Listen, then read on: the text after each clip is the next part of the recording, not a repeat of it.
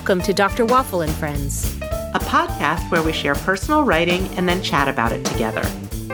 And now, here's Deanna with the reading. Trivia Pursuit. Let's get the humble bragging out of the way first.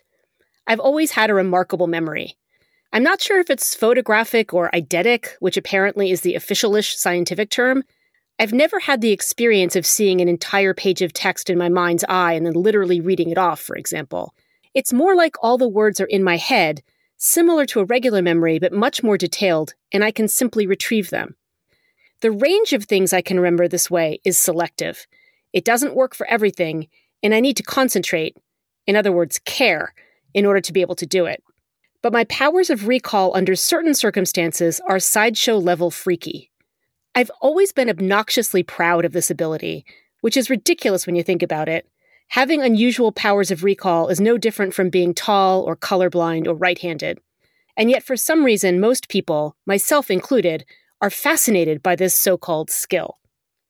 A number of years ago, when I was still teaching at UBC, I saw an ad on a campus billboard for subjects for a memory experiment, and I jumped at the chance to show off. The experiment was a day long affair. Subjects would first have an MRI done of their brains, then do a bunch of memory tests, be given lunch, and then come back for more tests. I was interested in getting the MRI as well as the opportunity to showboat. As a semi professional hypochondriac, I'm always happy to undergo free tests that will reassure me I don't have a life threatening tumor. The MRI part took a long time, was loud, and induced moderately uncomfortable claustrophobia. By the time it was over, I was relieved to repair to the lab room and start the fun part. The tests were all perfectly suited for my weird ass skills. Study a picture for 15 seconds, then see it again a few seconds later and indicate which elements have been changed.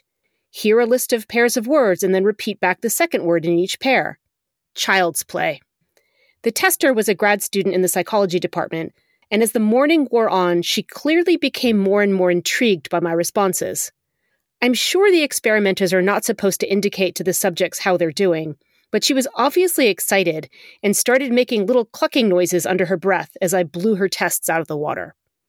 Eventually, there was a question which consisted of hearing a page long story and then repeating back as much of it as I could. I was supposed to hear it three times and each time say what I remembered. The idea, presumably, was that I would recall more of it each time. After the first time, I repeated back the entire story word for word, and that is what finally broke my grad student tester. Um, okay, she muttered. I'm not sure what I'm supposed to do now since you repeated it perfectly the first time, I guess we'll just do it two more times? So we did. Then she went to fetch the professor in charge of the experiment. I'm just going to bring in my supervisor here. He needs to see this. The two of them observed me for the rest of the morning, openly fascinated looks on their faces. Finally, it was time for lunch, which consisted of a voucher for a sandwich in the cafeteria next door. The only kind the voucher would cover was egg salad. I am not making this up. I vividly remember sitting at a table alone with a plastic tray before me, picking limp lettuce off the rubbery innards of my promised meal, head pounding. It's weirdly energy intensive to concentrate that hard for that long, and I was exhausted and starving. The sandwich and the half hour break were not enough replenishment after such a demanding travail. Not that that's any excuse for what happened next. I returned to the testing room at the appointed time where both the student and her professor were already waiting for me. It would be an exaggeration to say that the supervisor rubbed his hands in anticipation, but they were definitely excited to get going on the second half of the day's tests, which were all, I immediately learned, about spatial reasoning. Oh, but I thought this was a memory experiment, I asked somewhat querulously. It is, they replied, but the spatial reasoning tests are an experimental control. I glanced quickly around for an easy exit, but the researchers were sitting between me and the door, and the only window clearly didn't open. Besides, my dignity. I sighed and settled deeper into my chair. All the tests for the next couple hours involved arranging colored plastic shapes to form a larger shape represented on a card placed in front of me, within a time limit. The first test consisted of two equilateral triangles that I quickly placed next to each other to form the square indicated on the card, a puzzle that would bore an adolescent octopus. I believe I also solved the second problem, although not as quickly or easily as the first. After I failed the third, fourth, and fifth tests, I began listlessly pushing the plastic shapes around in front of me after each new prompt, waiting for the buzzer to put me out of my misery. I was like one of those poor dogs in the learned helplessness experiments, shocked repeatedly into a state of lethargic despair. The worst part was the palpable confusion, then disappointment, of my researchers. I was not a savant after all, just a middle aged professor lady with a weird ability to recall highly specific kinds of information in great detail under very narrow circumstances, and spatial relations skills so stunted they are tantamount to a disability. So much for using me to win the war on terror. I relate this story at length, all recalled from memory, mind you, because I'm fascinated by the pride most people, including me, take in their ability to remember random information. I am so eager to let you know how good I am at rote recall that I'm also willing to let you know how bad I am at finding my way from the doctor's office back to the waiting room.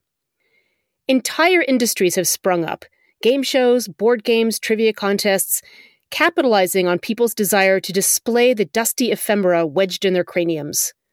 We are a nation of Victorian curio collectors come carnival barkers, and the wares are the contents of our own brains.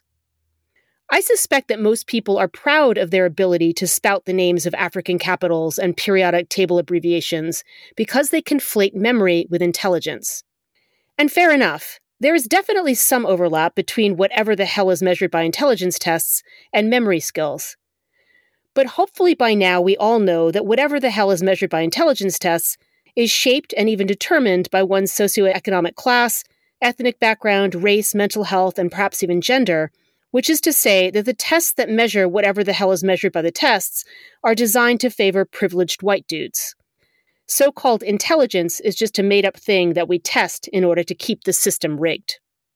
But that is exactly why, I think, trivia contests and other showy displays of mnemonic ability are so satisfying.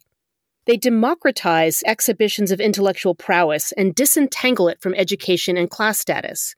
We suspect, rightly or wrongly, that a good memory indicates a kind of native intelligence that can be abstracted from fancy pants book learning. We enjoy seeing displays of wit, cunning, and anamnesis from night janitors and cab drivers who use their smarts to stick it to the man. The plot of Slumdog Millionaire, for example, hinges on just such a device. No one believes that a desperately poor trivia contest winner could have retained so much random knowledge but he proves that the ability to retrieve the name of the third musketeer transcends class and national boundaries. Television and radio game shows, such as the one depicted in Slumdog Millionaire, stoke our collective fantasies that our society is fundamentally a meritocracy. Following along with memory savants as they tear through opponents on a multi week run on Jeopardy is much more satisfying than watching ordinary schlubs compete for living room sets on shows like Wheel of Fortune, Sorry Not Sorry, that require only a basic knowledge of pop culture and a pulse. It's the same paradox upon which the entire teetering edifice of American society is built. We put up with grotesquely unfair social conditions because we fantasize that we will be one of the special ones that hits the jackpot and makes it big and even better if our reward is due to an inherent personal quality that finally gets us the recognition we deserve. In order to tolerate life in an inequitable system, you have to believe not only that the system rewards those who are better, but also that you yourself are better in some way. It's just a matter of time before Alex Trebek recognizes your unique talents and makes all your dreams come true. If we're honest with ourselves, those of us who love board games and trivia nights will admit that they afford an opportunity to play out this grand social psychodrama on a miniature stage. If you are of a certain age and from a certain area of the world, your desire to show off your store of indiscriminate facts, and thereby prove your unsuspected brilliance, was likely sparked by the board game Trivial Pursuit. At least two generations worth of family life have been scarred by this supposedly wholesome entertainment, which pits sister against brother, mother against son, and friend against friend in a fierce battle to prove who has retained more NBA point scoring statistics and film noir protagonist names than their opponents. Of course, we all understand, as we flip over the playing board and stalk off in high dudgeon, that it's just a game. But because the questions are testing our memories, losing feels much more personal, like a referendum on our intelligence, worth, or even selfhood. Even being told we're wrong about a random factoid we had always held true can sting. We can all see ourselves in George Costanza when he stubbornly insists that a trivial pursuit card misprint, moops for Moors, disqualifies an overbearing opponent from winning the game. Or maybe we see ourselves in the opponent. While I have no hard proof and have conducted no exhaustive research, I suspect that the rise of trivia contests in American bars and restaurants is due directly to the enormous popularity of Trivial Pursuit and its many spin offs. Of course, I am freaking obsessed with bar trivia contests and dragoon my loved ones into forming teams with me whenever I get a chance. For years, my spouse and I have been attending a weekly trivia contest with our friends L and D whenever we visit my family in North Carolina. As a foursome, we are formidable competitors. We almost always come in first, second, or third. Because our expertise covers a broad range of topics, and, let's face it, our favorite weekly contest heavily favors Gen Xers and Boomers. Tragedy recently struck when our regular quizmasters, a married couple, quit to have a baby. How dare they? And were replaced by a young woman with irritating upspeak who works for a regional chain of trivia contest runners. Suddenly, our collective store of miscellaneous information is no longer a perfect fit for the game, and our brilliance has been revealed with an ignominious poof as a dust heap of useless informational bric-a-brac. But as deeply disturbing as this new state of affairs may be, our greatest psychological challenge as trivia competitors actually came last summer under the Ancien Regime. Our erstwhile Quizmasters game had one unusual feature the last round of the night was a final Jeopardy style question where teams had to bet all or part of the points they had painstakingly accrued up to that point. Of course, the poetasters and dilettantes in any trivia crowd like this sort of nonsense because it can reverse the fortunes of a mediocre team and reward them handsomely for a lucky guess at the last minute. We hated it. One memorable night, the final question, it is burned in my brain forever, was who did Billboard rank the number one female recording artist of all time? We had been well ahead on points all evening, but had bet it all on this question, so had to get it right to win. Back and forth we debated between Cher and Barbra Streisand, and then finally ended up listening to a particularly vehement member of our party, who shall remain nameless, and went with Cher. The answer, of course, was Barbra Streisand. The very next week, we were in the exact same position, leading comfortably all night, bet it all on the final question, and the query was what famous performer appeared on Broadway only twice in the 1960s and was nominated for a Tony Award both times? My immediate thought was, well, Barbra Streisand. I was nearly 100% certain it was her. And yet, what diabolically insane, vicious, inhuman trivia masters would do such a thing? Obviously, the answer can't be Barbra Streisand again, two weeks in a row. Obviously, it must be, I don't know, Julie Andrews? Let us pass over the rest of this torturous narrative in pained silence. The following week, we named our team the Not Barbra Streisands in protest, but it was a weak and insignificant gesture. It turns out that people who need people are indeed the luckiest people in the world, because people who need to win trivia contests are setting themselves up for a lifetime of pointless suffering. The special pain of the Streisand fiasco was that it reminded us, once again, that trivia games are just that games. There is a component of luck involved. They're not always fair. Sometimes the good guys don't win. They are not a frictionless referendum on who is the smartest or the most prepared, or even who has the best memory. And even if they were, so what? Your memory will not save you. There's a good chance your personhood will even outlast it, and in the end, your beloveds will need to rediscover who you are beyond your stash of stored facts and stories. There is an answer to this last greatest trivia question Who are we if we are not our memories? But you're going to have to bet it all to find out the answer. It's just possible that it's Barbra Streisand.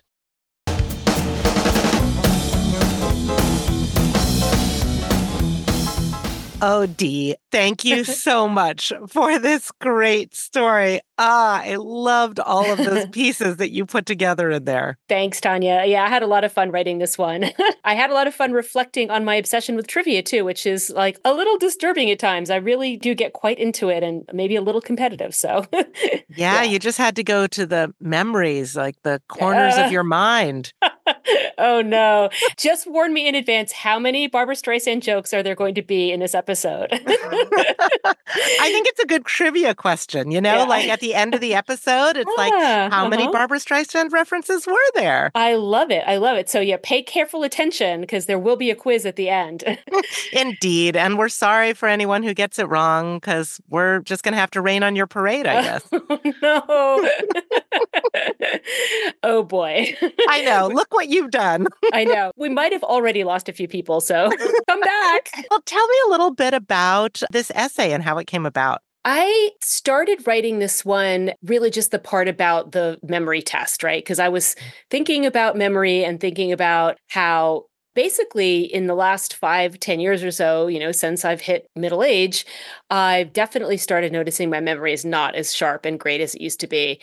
It's still really good. Like I still have a great memory and it's completely functional, but I know the difference. So I can tell when there's like a little thing here or there that I would have remembered more easily, or sometimes a word doesn't come to me right away, but I have to think for a second about it. And so noticing those little changes and differences made me start thinking about how deeply I associate my memory with myself. Probably as we all do, obviously, but not just like my memories or myself, but more like a, on the meta level that my ability to remember things so well and in such detail is a part of my identity, a core part of my identity. And of course, it's also like I am obnoxious about it in the sense that if you have an argument with me, like Scott does frequently, because we're married, about whose memory of something is right, I will never, ever believe that somebody else's memory could be right and mine wrong. I mean, if I'm confronted with actual hard textual evidence, I will have to give in, but I sort of then forget about that. Like I repress it or whatever. Like I'm really, really bad about this. Like I'm just very arrogant about my memory. Anyway. I'm just really glad that we record our conversation so there, you know, there won't be any question. True. It's true.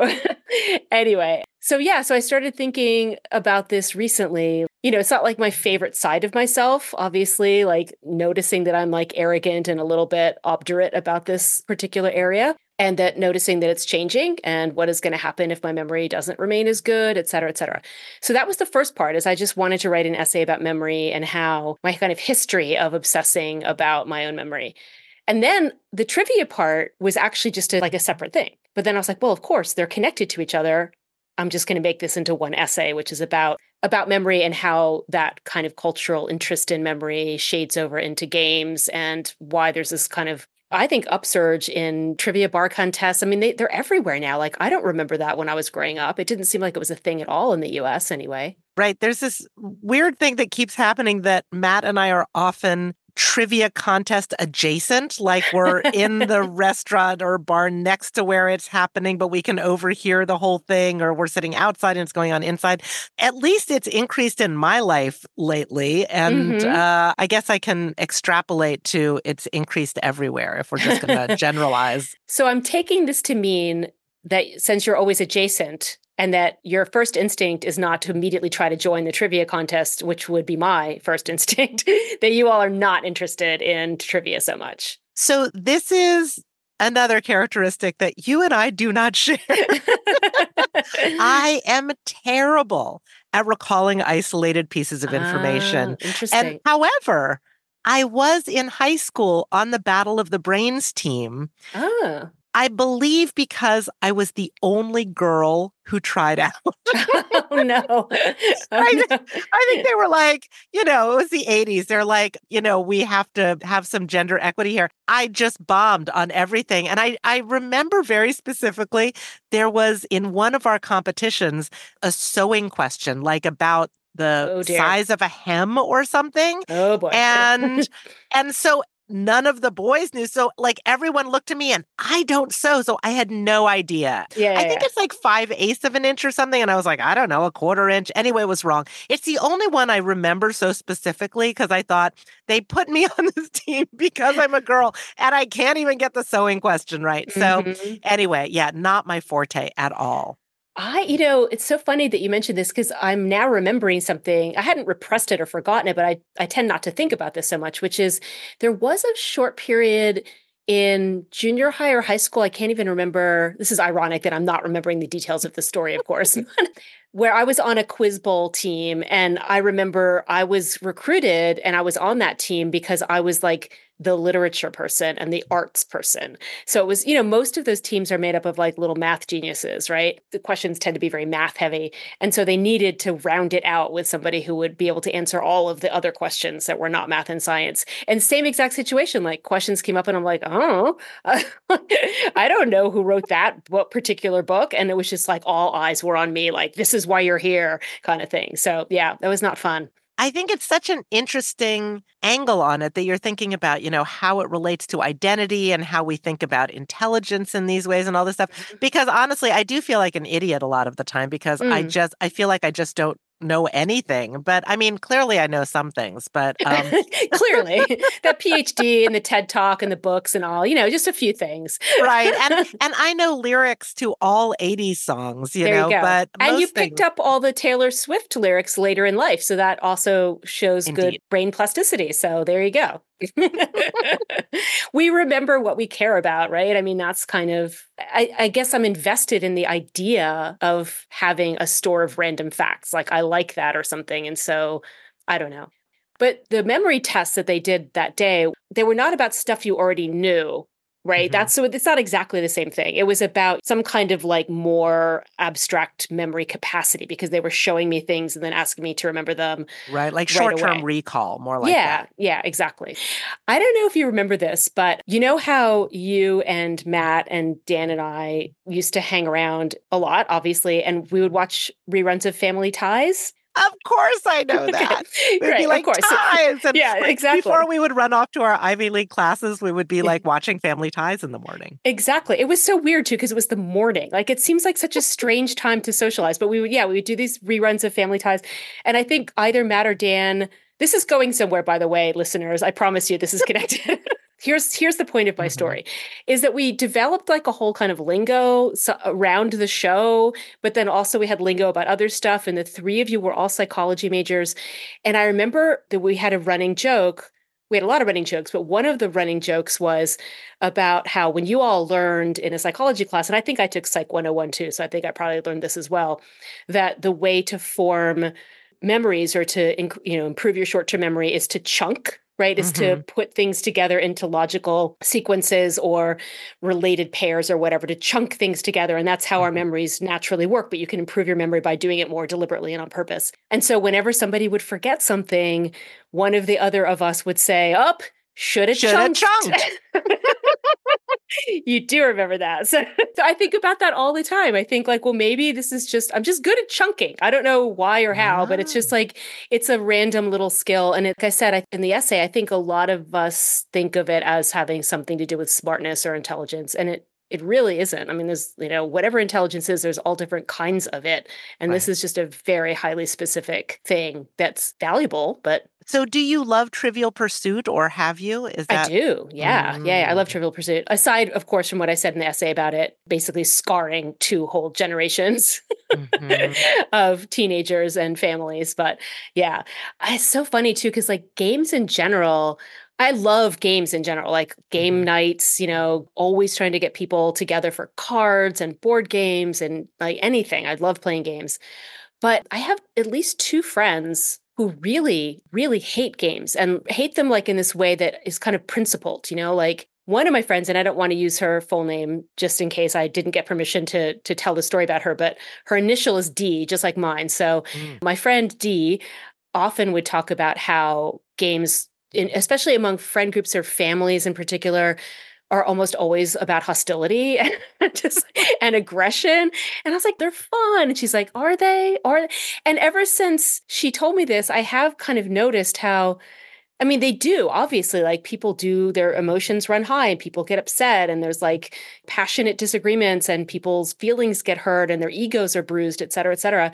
And in a family dynamic in particular, it does. It can get kind of nasty, right? So, oh yeah, ever yeah. So I, it's it's hard for me ever since kind of having that conversation with her, thinking about games, like what, why do I like them so much? Like, what is it about the game's format or the game scenario that's so compelling? I mean, I wouldn't want to push this too far. I mean, we like human beings have played games probably since we've existed. So I don't think it's like some horrible new thing like the ancient cave drawings of tic tac toe boards are evidence of this. But yeah, sports, games, whatever. Yeah. I mean, it seems like a pretty right. cross cultural phenomenon. So I don't know. Well, games in my family, because I was the youngest and I am from an academic and very competitive family, mm-hmm. it was no fun at all. There was no way that I could win. No, no one ever like helped me understand that maybe that's because I was the youngest and not because like I wasn't as smart as everybody. But um, um, oh, I, have yeah. I've come to, I've come to realize that um, a little bit later in life, but I don't know if it's because of this or not. But I prefer cooperative games, and so I actually invent cooperative games out of competitive games. Uh, like Blokus. Blokus is supposed to be a competitive game where you block people from putting down these plastic shapes. And I've created a cooperative version of Blokus. I I also love the game Pandemic. Um, mm. Unfortunately, we've all been playing a little bit too much in real life yes. and, and, not necessarily very cooperatively either. So. I know. I'm not sure that we won, but it's a strategy game that's cooperative. So I love strategy games too. So yeah. strategy and cooperative. You know, everybody's working working together to save the world from infectious disease. Like, what could be more fun than that? exactly. We got a game for Christmas called Sherlock, which is hmm. I, ha- I, hate to say this, and I, I'm very sorry if, in the high likelihood that the game developer for Sherlock is listening to this podcast, I apologize. We did not like it that much. It's supposed to be a cooperative game, but it was I mean, I'm a Victorian novel specialist. I mean, like I'm an academic with a PhD in literature, specializing in the Victorian novel. And I was like, damn, this thing is way too text heavy. like, I mean, I can't even begin to imagine how anybody if I, who literally this is what I do with my life, um, mm. found it to be a little bit of a slog, I can't imagine who's playing this thing, honestly cooperative games in theory are great, but you have to be careful about how you design them because that competitive element is kind of what makes it a little spicy and fun. And that's like the juice of it sometimes. And so you have to replace that with something, right? Right. Um, there's yeah. dangers with anything. So if it's a yeah. cooperative game, then I get a say in everybody's move. And that's like the best role for me. The benevolent dictator side comes out yeah. a little bit too yeah. strongly. Exactly. There was a lot of, when we are playing the Sherlock game, there was a lot of people saying, I'm sorry, who's lead detective this turn? well, somewhere out there, there's the perfect game that blends cooperation, non competitiveness, and yet it's still super fun and interesting. We'll find Indeed, it. listeners, do let us know what yes. game you think fulfills all of those criteria. We would yeah. be happy to play. Absolutely. I'd love to hear about more interesting different games. So speaking of quiz shows though, you brought up Jeopardy as mm, well and, mm-hmm. and Alex Trebek. So what's your relationship with Jeopardy? I'm just I'm an obsessive watcher of Jeopardy. I don't have any other specific. You, have never like it. given your connection to like trivia and stuff. You've never actually tried out. I think maybe like a, two or three years ago there was like you know they occasionally do these teacher ones, but this was specifically professors. It has mm-hmm. since been on the uh, on the air, and I actually knew two different people who were contestants on it. Oh, so oh, wow. I think I did as much as tr- do the little online tryout thing, and I didn't do that well. So yeah, Oh. Yeah, I oh. know. I know. It's again, so the Jeopardy thing, this is very interesting. I love Jeopardy. I'm obsessed with Jeopardy. I have a lot of strong feelings about different Jeopardy champions. But I'm very afraid of the idea. I, I, would never actually want to go on Jeopardy. I did this little online thing more as a kind of like, oh, let's see how well I do. Mm-hmm. I, but I would not have actually, I don't think, ever gone on if I had been selected or if I'd done well oh, or whatever. I don't that? think uh, I'm too afraid of messing up something that would be really humiliating. Oh, like, right. I don't care if I go on Jeopardy and like lose it all in a question about football. I do care if I go on Jeopardy and lose it all on a question about Charles Dickens. Like, I and that's my nightmare. It's like that's what would happen to me. Is Right. that It's why I don't send in things for the Sunday morning puzzle on NPR because I'm like, oh no, I do not want to play the puzzle on the air. Yeah, Yeah. that seems actually very, very stressful. It's much more fun to just shout at the TV screen, like "You idiot!" I, I don't want to be the shoutee. I want to be the shoutor. So Yes. yeah. Well, it's always been clear to me that that I should never go on Jeopardy, you know, Mm. because I'm not good with trivia. But I did get to go to a taping of Jeopardy once Ooh. because, you know, if you'll recall from the last episode, uh, you Mhm. remember Rob was a significant character in that. Mhm. Well, he got to go on Jeopardy. You know, he did want to, yeah. So he tried out and it films in Los Angeles. right. So he invited me uh, to go. This was so exciting. Like the Jeopardy studio is really fun. They've got like, oh my god. you know, the Jeopardy stands. You can like stand behind them and you can get pictures taken and all of this stuff.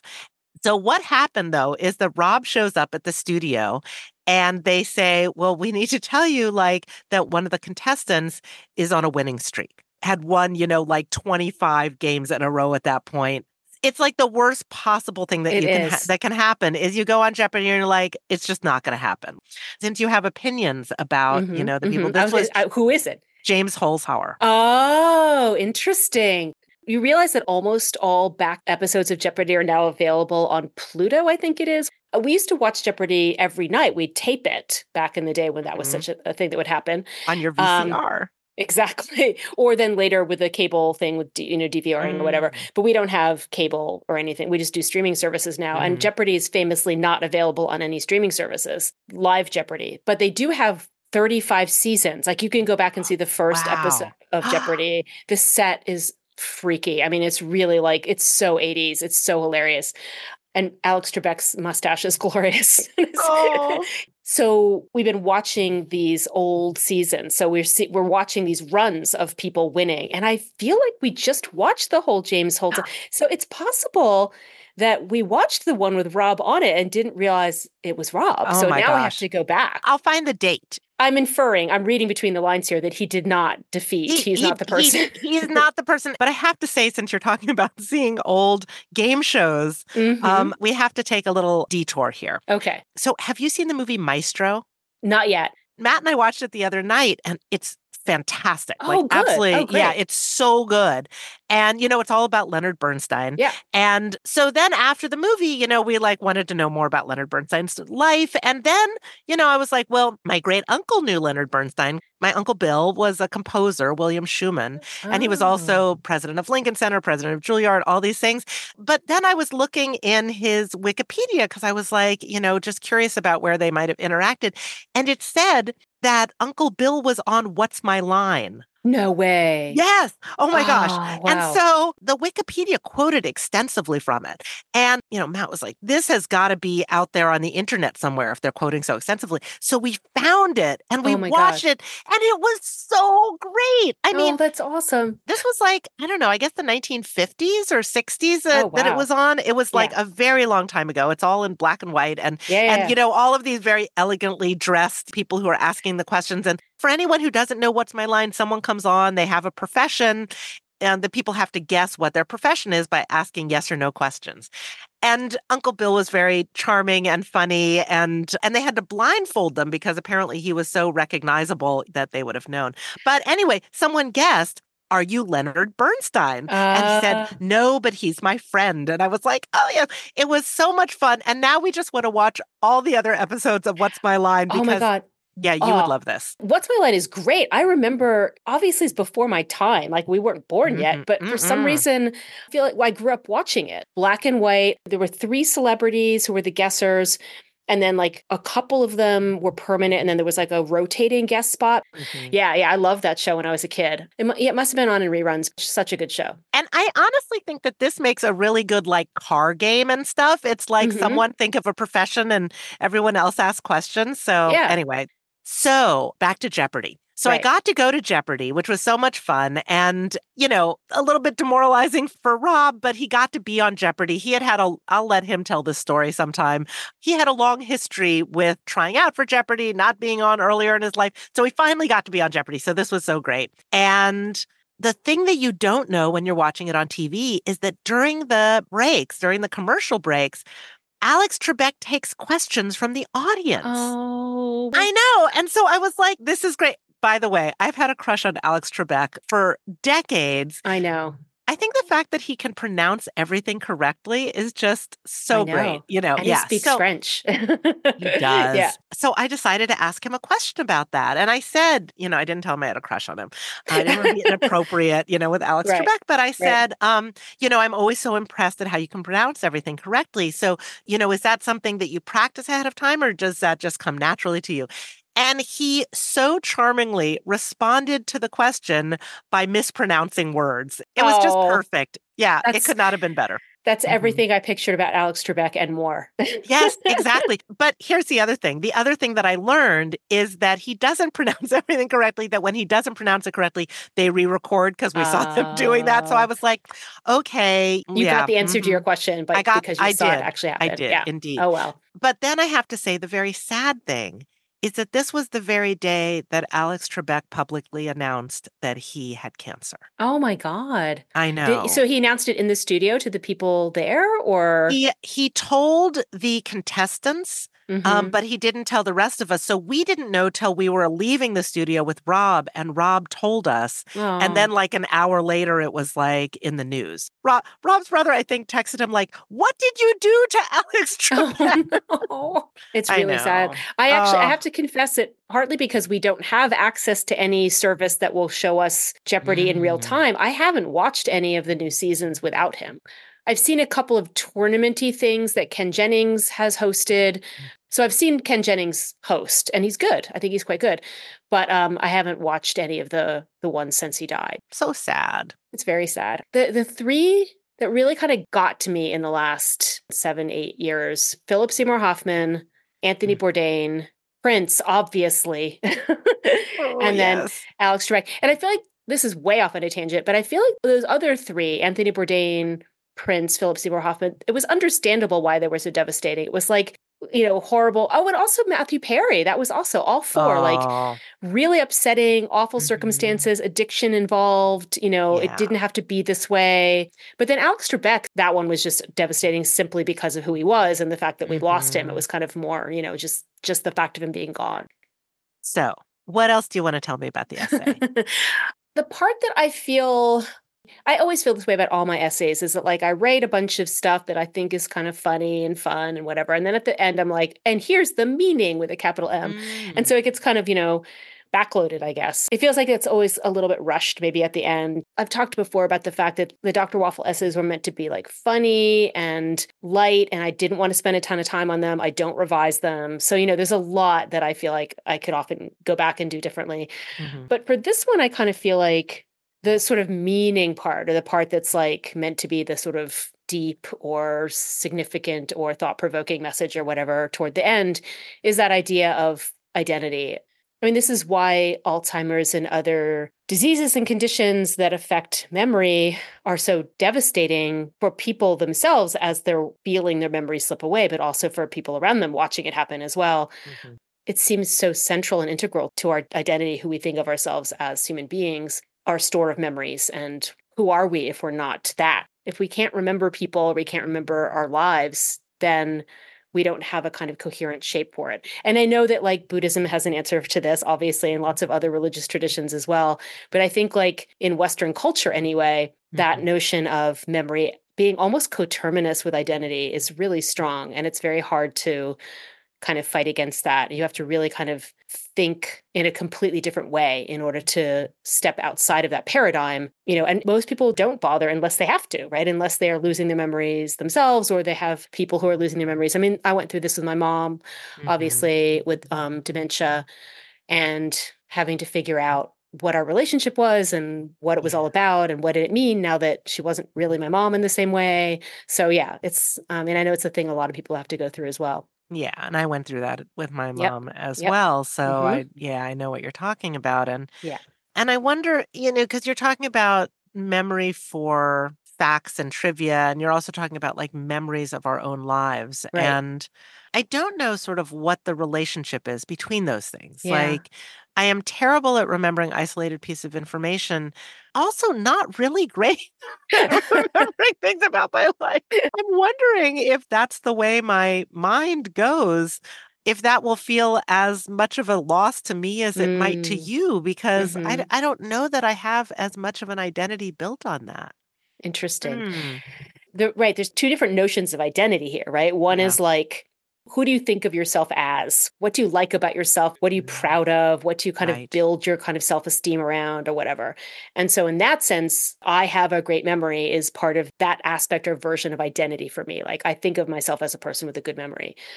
But then, of course, there's the much broader concept of identity, which is simply just self, selfhood or ego, or uh, mm-hmm. ego in the sense of like who your core self is. And I think memory for that sense of identity is important to almost everyone. Whereas mm-hmm. the other piece, which is like I identify as someone with a great memory, it kind of makes it overdetermined for me or other people who have the same mm-hmm. identification. Mm-hmm. I'm not just going to maybe like lose random things that I can't remember about my life anymore, but I'm also going to lose my sense of who I am. That's what feels threatening lately, mm-hmm. like the mm-hmm. last, like I said, five or 10 years where I'm noticing I'm not, I'm not quite as sharp, as like perfect as I used to be. Mm-hmm. It's a little bit harder. I think that the equivalent for me is when I stop thinking of clever song lyrics. Like mm. that's when I'll be like, oh no, I am not the Tania who I thought I was. Yeah. Speaking of which, so as I think you probably know, our cats are very into writing song lyrics. So oh. there's a couple of principles that they like to follow. One is any kind of song with the word love in it, they change the word love to lunch. You know, I want to know what lunch is. and of course, it's very poignant because the cats don't get lunch because we, you know, we give, we feed oh, them in the morning and the evening. So that mm-hmm. the, the whole dinner only. I want to know what lunch is. I wish you would feed me. like these are, you know, they make up these little songs. But they also are very fond of changing around lyrics to Christmas carols. One of their most famous ones is the little dishes that we serve them their dinner in. The dry food is in these little shallow, wide silver metal bowls, right? Mm. So they started singing Silver Bowls. and silver bowls silver bowls it's dinner time for the kitties i mean it's really it's a great song it goes on and on it has many oh, many they're, they're so clever they're very clever but yesterday Scott announced to me that the cats have a new thing for Christmas carols, which is mm-hmm. they replace the word Christmas with breakfast, which is actually really, really great. So try it out yourself.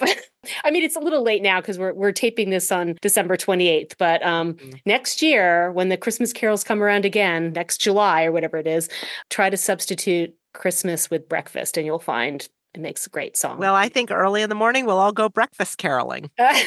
Very nice. Um, the other quick thing I have to say, mm-hmm. and maybe we'll end with this, is the other day. So actually, we taped me reading this story about a week ago, and then we mm-hmm. had some sound problems, so we had to come back and do the interview later. So in the interim, mm-hmm. uh, I played trivia with my friends here, same group that I was talking about in the essay, and my sister was along as well, and we were winning. And it was packed too. It had they had like three times as many teams as they normally do because it was right before Christmas and there was like tons of people from out of town, very touristy here. But we were doing great. And we were at the very end of the game, we were tied for first. So they had a tiebreaker question and they said, send up the person from your team, you know, to the front who is the best person at US geography. Ooh. And so we all kind of looked at each other in horror, right? and one of our team members who was great at US history was like, oh, if it was history, you know, oh, but I like geography. And I'm like, well, I'm actually, I feel like I'm kind of good at geography. So I was like, all right, I'll go. Nobody else is volunteering. I'm a ham, as you know. So I was like, I'll do it. so I went up there and the question was this is embarrassing. I'm about to embarrass myself. So there's two of us up there whoever could answer it first would win. What year did Alaska join the Union? Oh. This is not a geography question. This is a freaking this is a history question. I'm sorry. And so the two of us, the other guy and I, both like wrote down our answers mm-hmm. and they were wrong. And he just he kept just saying, like, write, keep writing, keep guessing until one of you gets right. We each did like eight rounds of guesses. We could not get this year right. Finally, he just guessed at random and he got it. So he came in 2nd mm-hmm. Horrible, embarrassing, humiliating, blah, blah, blah. This is why I'm not good at Jeopardy. Right. I would never, I would embarrass myself over something really basic like like that. So Okay, I have no idea what year Alaska became okay, good. a, a state. Now, do you remember what year that was now that you can oh, share? of course. Now oh, I'll never I'll never please, forget it. Please share. 19, 1959. I will, I will take 1959. Fantastic. I will take that That's to my grave. My first guess, I knew it was post war. My first guess was 1947. And then I was guessing in the later 40s, and he was Mhm. moving into the 50s. And finally, he got up to 1959. But the funny part is, we went back to the table. You know, nobody could kind of tell what was going on because there was so many people. It was really Mhm. crowded and loud or whatever. So we got back to the table. And of course, my teammates asked what happened. And I told them, and they're like, oh my God. And David, the friend who was the expert in US history, was like, 1959. yeah. So that was That's very funny. I blame the trivia master on that one. If he'd said Yeah. it was US history, we would have sent up David and we would have won. I'm going to say I appreciate that you shared how we had our sound problems and that we recorded the story a week ago, which explains to everyone why I didn't remember that you love Trivial Pursuit because apparently you mentioned that in the essay. Oh, But I heard the essay a week ago. Marty Right. said I can't remember anything. Right. So that was a long time for me to remember. So, um, but at least people don't think that I forgot it within five minutes. That's true. That would be more of a cause for concern. you know what? I remember something else from a week ago now that I wanted to share because the day that we recorded the story, that morning, I was working on my book and I had mm-hmm. read an article about a study. So it's a study where they had people pair up and someone had to come up with questions that they were confident that they knew the answer to Mhm. and they would quiz the other person. And if the other person got it wrong, then they would provide the correct answers, you know, when when the contestant was incorrect. But it was pretty often that the contestant was incorrect. Cause like let's say I come up with 10 questions that I'm really confident I know the answer to, and I ask you, you're a lot less likely to know the Sure. answers to those questions, right? Right. And oh, they also had observers. So they had Okay. observers and they had the contestants. And they asked them, who do you think was more knowledgeable, like the questioner or the contestant? hmm And they both thought that the questioner was more knowledgeable, Huh. even though it's a total setup, you know, Right, that of right, course right, the questioner is going to know the answers. But even the contestants felt like they weren't as knowledgeable for not knowing them Ah. so this was a study lee ross um, Mhm. 2018 i'm going to have to cite but the conclusion was that we tend to ignore situational factors um, Mhm. in terms of other people's behavior and attribute their behavior to their traits and abilities. We don't do the same things to ourselves. For ourselves, we always take situational factors into account. But for other people, we're like, well, they're just, you know, X. clumsy yeah. or Yeah. rude or dumb or whatever right, it is. right, right, right. So anyway, I just thought that that was, you know, as you're thinking about your experience um, with the psychological testing, we're still doing it in lots of different Yes. ways. Yes, absolutely. Yeah, no, totally. Like I just have a good memory, but if it was the situation was different, I might be like, oh, that person had this the questions fed to them or whatever. yeah, yeah. No, I think that makes perfect sense. I mean, and I Mhm. think we I, I at least I personally, I'm only speaking for myself, do that both for good and ill in the sense of like Mhm. I, you know, harder on myself. You know, I'll say like, oh, that's just because I am lazy or I am inconsiderate or, you know, whatever I am, Mhm. I'm selfish. Or like I'll get down on myself about stuff that if it was a friend, I'd say like, oh, she's just tired or like she's got a lot on her plate or whatever. So yeah, I think we can sometimes use to beat ourselves up as well and be harder on ourselves as well as cut ourselves breaks too, I would imagine. I don't know whether the Mhm. study talked about the double-edged sword aspect of that or not. It didn't do that. Most of the stuff that I've been looking at is really talking about how we're much more likely to give ourselves a break in a Oh, way than, than we are someone else. Okay. Yeah. Well, there you go. I'm just neurotic. see, see what I did there? Indeed. Yeah, that was yeah, fantastic. Yeah. All right. I feel like we need to round this off with a Barbra Streisand joke or something. oh yes, I know. Well, I was thinking, you know, you were you were talking about us a long time ago and how we would, you know, say, well, should have chunked. And I'm like, well, that's just the way we were. Good one. Perfect. Well, thanks so much, Dee, for sharing this story and chatting about it. I loved it. And we'll talk next time. awesome. Thanks, Tania. Take care. Bye, everybody. Listeners, if you liked what you heard, please rate, review, subscribe, and share so more folks can find us. You can follow us on social media at Dr. Wafflepod, that's Dr. Wafflepod, or email us at drwafflepod at gmail.com. Check out the show notes for websites and other info. Thanks for listening.